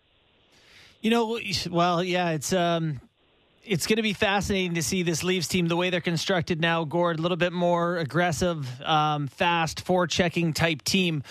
You know, we have been chatting about Tampa Bay. You know, the first round opponent. This is a rare opportunity to build a team to contend with another team, right? I know, you know, talking to Kipper, he'd rather see them build to win four rounds, not one. But for Dubas, there's certainly one big hurdle here before they can even think about doing that. How do you like the way they look against Tampa's defense? Because I feel like with Cernak hurt all the time, Bogosian's up, Perbix is in, Fleury's in, Cole's in. Like, is it maybe the one area where the Leafs can get to Tampa a little bit? Well, yeah, and you know, Justin, I mean, just like Connor McDavid, Leon Draisaitl, Marner, and Matthews are, and are those guys that really are built for four rounds? Like you know, just that based on talent, you know, they're built to go. You'd hope all the way at some point, but to get to the to get to the minutia of Tampa Bay, I I, I don't disagree with uh, what you're saying, and uh, that there they've been like they've been good pickups considering the opponent, I'll tell you, you know, so and and you just cited it a bit on, you know, the on on the defensive side. Like, I mean, God, the New York Rangers have a have a scarier defense than Tampa Bay. Now, Tampa Bay's got Stanley Cup rings, which is a which is an intangible. And I'll tell you another one, and it, it's a little one. We always talk about Boston getting older. Now they still have the Charlie McAvoys of the world, a bunch of younger guys, so uh, that's a bit of a misnomer. But they've shown as they've got older, they ha- they haven't got old, right? And it's you know it's mm. having a phenomenal season. And and in T- Tampa Bay's case, you know, a lot of their guys are in their early 30s, which isn't old, but the Leaf guys, man, they're hitting the mid 20s, they're prime, right? You know, just so I don't know if that becomes a little bit of a factor as well. You know, uh, incrementally swinging in the Leafs' favor. A seven-game series last year. If they could have scored in overtime in Game Seven when they outshot Tampa Bay, if they could get that Nick Paul goal from someone comparable and they seem to enhance their chances by upgrading their third and fourth line. So that's what you're talking about. And again, you know, uh, I like doing that. Does it does it make me feel better against Tampa Bay? I don't know what the word is. I guess, I, I guess it seems to be it seems to be as an arm race that you've you've loaded yourself up with more weapons. Um, how they get fired remains to be seen, but uh, but I I don't disagree with that strategy, that philosophy. Two of the bigger names on the Leafs, Morgan Rielly, as you just mentioned, and Auston Matthews, uh, have have had peaks and valleys all season long in their game. If if that trend continues for the next 20, 22 games, Gord, is there any concern at all for this roster going into Game One, or have they done enough in the past to just give them the benefit of the doubt that they will be ready? Why, boy, boy, if they're not if they're not ready, what can you say? I, I, I'd say give them the, absolutely give them the benefit of the doubt. I mean, Morgan Rielly goes way back. I mean, he's experienced all those killer losses. It's not even that you lost playoff series; you've always lost in the deciding game. Like it's almost unprecedented. I don't know other comparables in in that regard. And you know, you forget Auston Matthews in a lot of ways. One of the losses on um, the one of the early losses to Boston could be thrown at Mike Babcock for deciding he was going to do it his way, and Auston Matthews would get less time than Thomas Plekanec or whatever. You know, just uh, those kind of things. So they've seen a lot, and they've also seen guys coming up with their worst games.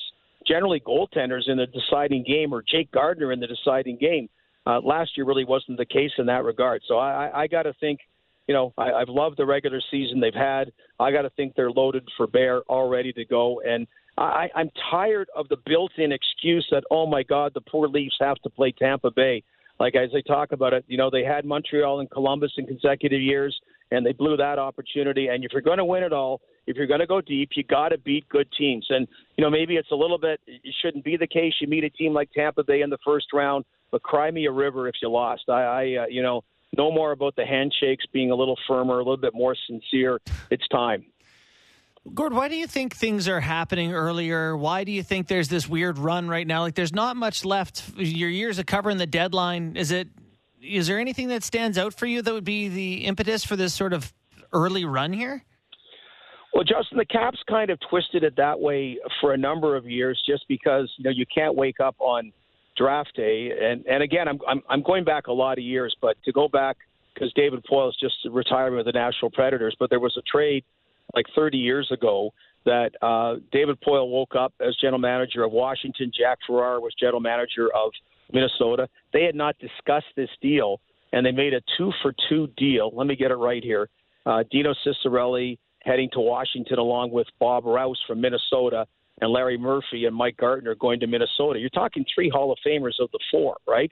And now in the in the cap era, you can't you you, you can't leave that to the eleventh hour. Look look all look at all that went into the Patrick Kane acquisition. Look at all that Brandon Pridham's had to do with the Toronto Maple Leafs to make them cap compliant. So that's just not possible. And the other thing, though, Justin, is just this. Um, I, I, I'm trying to figure out did it happen overnight that the East became so dominant? Like I, I knew know. that it, you know, like the West was dominant for years, and I knew it was trending back in the other direction. But I just think that's been a factor as well. That the East is a beast, and uh, you know, and and GMs have really responded in kind about. You know, the Rangers get Tarasenko, then Boston does something, and Toronto does something, and you know, every every everybody's got to get in with a move or two because, and and that's why in the West, I'm I'm curious if someone might go might not go bigger in the West because you know, there's a pretty wide open opportunity to seize to try to get to the final. Gord, do you think if you showed cojones as big as Kyle Dubas this week, you would still be the general manager of the Toronto Maple Leafs? Well, I prefer Chuck Swirsky's phrase, uh, uh, phrase onions, okay? And um, trust me, in dealing with uh, uh, Harold Ballard, I'm, I'm satisfied about the size of my onions. And uh, I did uh, I, I, I did get two first round picks in a trade for Ken Wregget. Um, unfortunately, nice. decades later, it's still the joke about our scouting staff didn't go further than Belleville as far as having three first routers that year. So anyway, I've Kiffy, uh, I, I wish I had year six having onions or whatever it was in that regard. But I, I, I, what's what's your worst trade, Gord? What was your worst? Oh gosh, I was walking on Yonge Street um, in the summer with a friend, and a car drove by, and someone yelled something at me, and my friend said, "What did this person yell at you?" And I said, "He yelled Kordic for Courtnall." Okay, like I mean, okay. I used to, like a right. beautiful yeah. summer day as I'm walking to grab a coffee. So anyway, the, the upside is I'm still noticed, right? That's the upside. is you know, like they don't know Floyd Smith or John Ferguson or all the others, or Mike Smith or whatever. So anyway, uh, that, uh, that that that that is something I will wear to my grave. That's so all, hey, uh, listen. How, about how about one that you turned down that you you you regret? You remember any of those? I uh, oh well because we weren't a winning team at that time. I'm I'm actually more pleased about the Vultures moved in like crazy about thinking they could get you know and, and uh, I I you know and it's funny before before we traded Russ uh, to Montreal a year later. I remember Pat Quinn like gave me a scolding that it got out the Garth Butcher you know the Garth Butcher for Russ Courtnall perspective trade and all that which we didn't pitch in that. So I, I don't I, you know I I I kind of like I don't.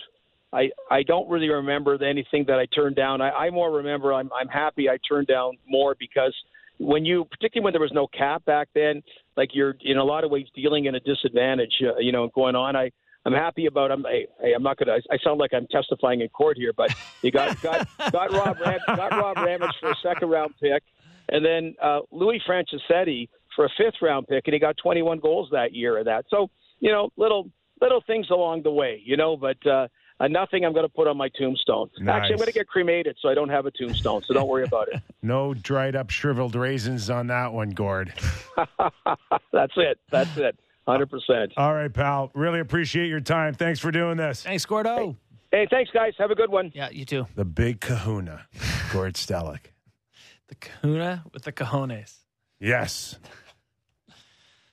He Uh, seems fairly confident. Uh, he doesn't expect anything to happen in between the pipes for the Leafs. Yeah, he's nuts. It's got to happen.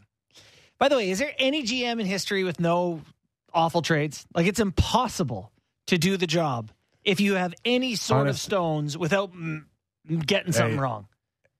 When it comes to percentages, just think baseball. That you hit th- you hit the ball three times out of ten. Hall you, of you Fame. can be a Hall of Famer. yeah. That's like Yeah. three out of ten. Yeah, Not five, not seven. get a few right. Trays are probably the same way. I don't know if that math checks out. Three out of ten. You're not going to the GM Hall of Fame. You got to win a few. Three out of ten. You I, got to uh, win a few pretty significantly for the three. All right, maybe it's bad Maybe news the in baseball on that. Wow, great day. God, it's got to be nerve wracking, eh, for general managers knowing that like decisions like that can alter like, Oh, yeah. Your- years, your career, all of future it. employment and like you're tied to things you did in previous jobs. Like usually if you mess up in your first job washing dis- dishes at boston pizza that would be me um, you know you can live Oh. that down You were an aquatic technician as well. i also was nice, yeah i delivered nice. pizza there as well i Oh, yeah. worked my way up to waiting Listen, tables if there was no stigma, I'd still be delivering pizza, boys. Uh, what a I job. loved it. Best What job a- I ever had outside of this one. i did it at a couple places what a what a Oh. career it should be It's a great job. anyway The restaurant business? no delivering, delivering pizza, pizza. specifically Yeah. driving around listening to tunes Yeah, that's why I- people throwing you tunes That's why I do this because I would listen. I would drive around all day long, listening to the fan, listening to Kipper on uh, Hockey Central at noon, Yeah. and I was like, I one day want to be on the radio with Nick Kipper. Oh, you play your Wow. cards right. That could happen What a one day. story. What a story. it's true though. Like I honestly, Yeah. And then you get there and it's like, no, it's lived up to the expectation. come on, this is as good as it Oh, gets. some days you get days like yesterday, and it is as good as it gets. I always told you that one of my favorite stories. Uh, I'm playing with Ray Ferraro in New York, and coaches are coming in doing the pregame, and then there's Dick Todd, one of the associate coach, eh, and he's talking about uh, our segments to to win money, and then he ends it with, "Okay, boys, peckers in the air." And Ray Ferraro looks at me straight faced and goes, "You know, you work your whole life to get to the NHL, and that's the help you get." and it's like, Oh, you know, Oh, yeah. you're thinking you're going to get top Yeah, coaching, get this right? It's a science. This is the NHL, the greatest league in the world. And all you're just told is to get on the ice with your peckers in the air.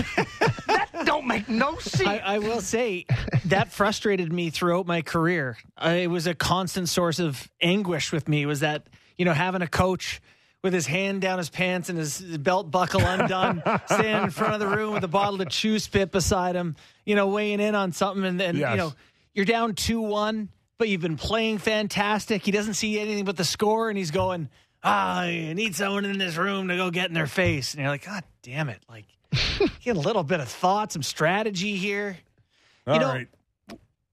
What? No, I was just going to say, uh, yeah, we're done ripping the, the league on. Uh, Well, it is human. on yeah, it's no, human no, at the end of the day. for sure. You know? we're just Yeah. tongue in cheek in this thing. For You- sure. there are some good coaches in the NHL. You, I- you, you you know. do get some good feedback. Yes. We suck. We It's- haven't forechecked. We haven't done anything. we suck. All right, anywhere you want to go in particular? I just created Yes. a I created a fake trade.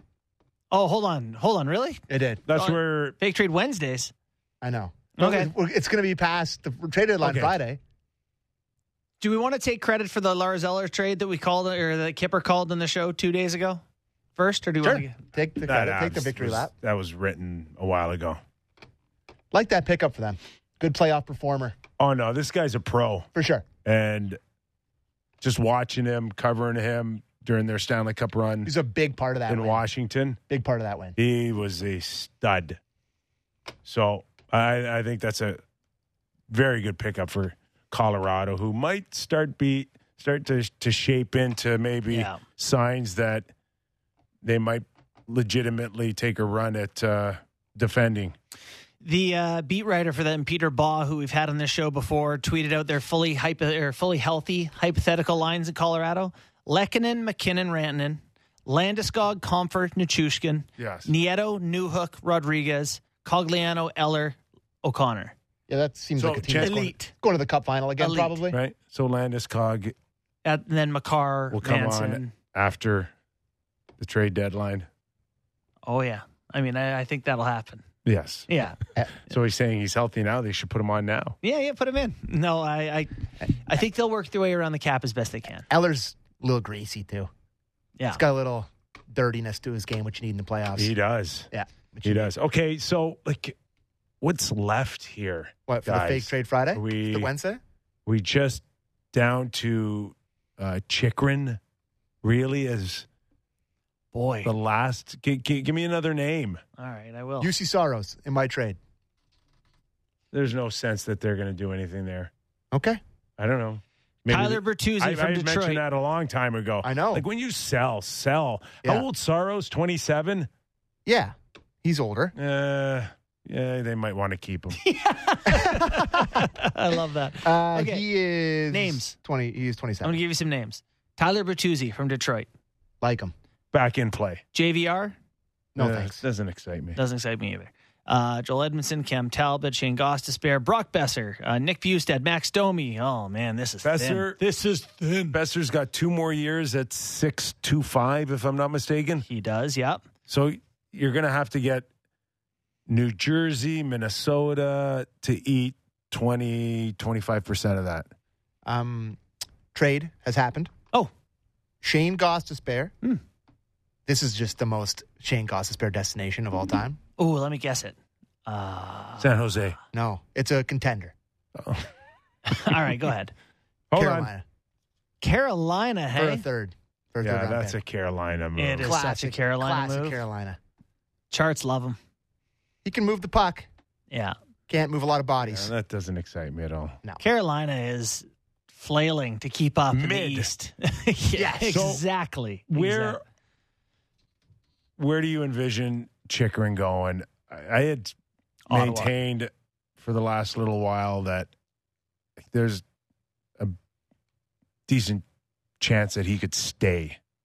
If I'm Jakob Chychrun, I'm like, ah, can you hold out? Can you just he stop will playing be for your so team? So sour. I'm not leaving. How could you not be sorry? The guy's been out since June. And held out. yeah, and I've heard, you know, as other people have mentioned too, that like there have been deals in place. And Kipper, you had, had talked about the one with LA once upon a time that have been agreed upon between. That's your information. Yeah. See, that's so that, that warms my heart because, uh, yeah, I mean, totally heard that. and then the plug get pulled i think by ownership i you know like not liking the money that they'd have to pay it sounds like things are tight there in arizona Yes. in not a good way I'm not leaving. Uh, does Chychrun to Pittsburgh make sense for you guys? Yeah, Yes. Because that's a bit of a rumbling right now. I could see that happening for sure. Pittsburgh. And they, they waived a couple guys yesterday for cap stuff. They waived. They were McGinn. talking about the, They you waived know, the Friedman. Miller and Boeser guy. Like they're looking to get a player here. Yeah. What about Ryan McDonagh to Pittsburgh? Six point seven five, three more years. Veteran guy to go with their veteran. Too much money, maybe. Ah, God, I like him with two other really good guys. Yeah, you like him as your third best defenseman. Yes. Yeah. I do. At his age and the mileage that he's had, I would think that it probably would just be too much weight on his shoulders there. This is the most insane trade trade deadline I've ever seen. That we're talking about Chychrun, and then after that, it's like I don't know that there's an impactful player left. You know, like, Yeah. like is JVR making moving the needle for anyone? And Then like he great player, great career, but you'd need he's yeah, he's finishing a seven Costs a lot. million dollar contract. uh, yeah, JVR is has yeah seven million dollar contract so- expires this year, but Need a third team there, don't you?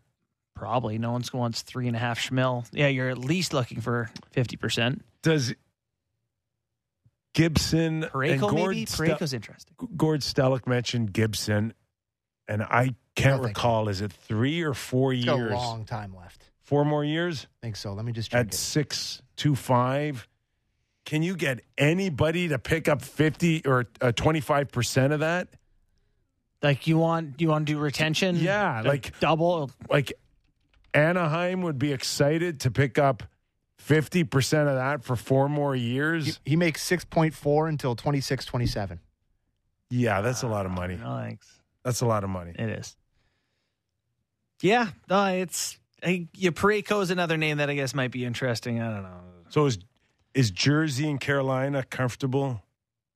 Carolina, with their goaltending. Carolina is has had great teams, and you know we've had we've heard from numerous people that they have been loath to give up an asset. They want people to come in, play on entry levels cheap. You know they don't want to take any risks, spend any extra money, and they're going to blow a window.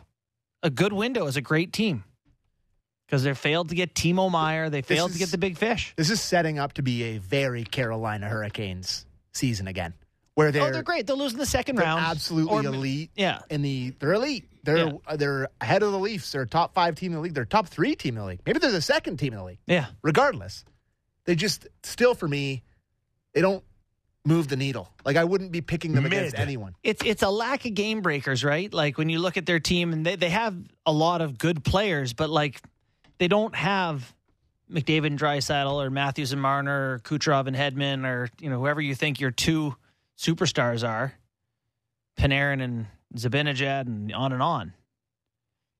Like Svechnikov's good. Okay. Sammy, did you notice? If if the playoffs started today, they're playing the New York Islanders in the first round.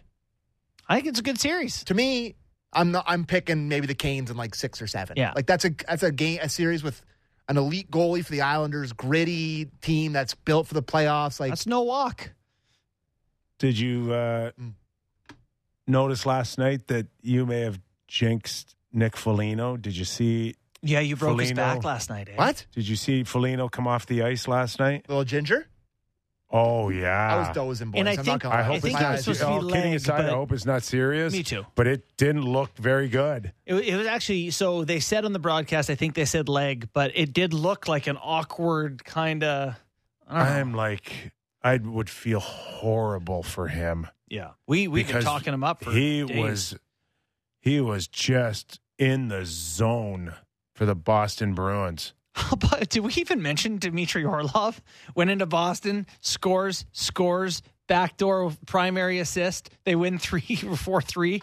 He was unbelievable. Did you do the game last night? I did, yeah. Yeah, he's really good. He was, uh, but this was like his best game in ten years. It's it uh, uh, Zadorov who stepped up? yeah, on the on the five minute to go game, and I love I love a big hit as Great, much as yeah. anyone, but that's not the time to step up. No, you didn't think. I, I mean, to me, it was like if everyone else had kept playing, but everyone on their his team was like, "Whoa, cool hit!" but he- he took Dubé a- stopped coming back. Did, did Dubé collide as well in that? That Ano- he took, he took one play- of his players. Yeah, another player of his got wiped out, so he took out his listen, own that- guy. Interesting trade just came in here too. Oh, Uh, this is the best. This is from uh, Chris Johnson saying that the uh, Canucks have acquired Filip Hronek Oh, really? and a, From four, and a fourth rounder for a conditional 2023 first, the New York Islanders pick, I guess that they got in the Horvat trade, and a 2023 second rounder.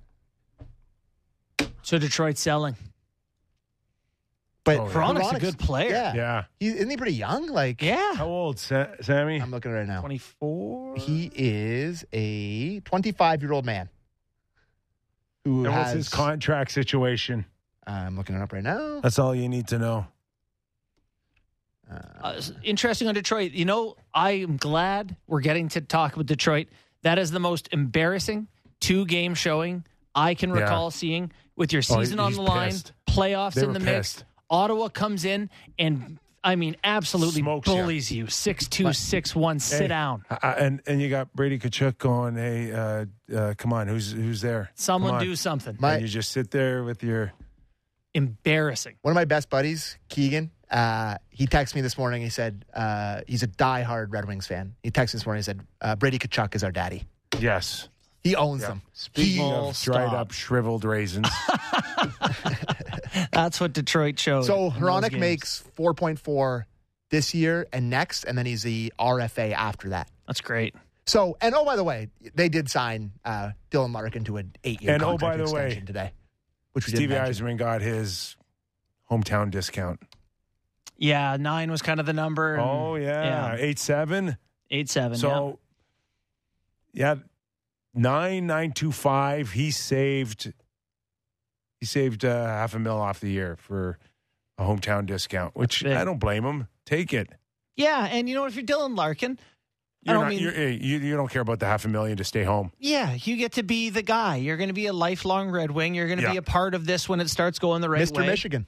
Yeah, until they trade you with half a year well. left in your contract, like John Quick. But That's kind of a weird trade for the Canucks. Like you're giving up a furt. Like just draft somebody. I think it's their way of looking at it. Like we turned Bo Horvat into a 25 year old right D with control, who's an RFA after. Like I guess. I like that. I don't know. Eh, Hronek was the guy that uh, Ryan Reaves annihilated that one time. I just don't know where they where where are they going in two years. Vancouver.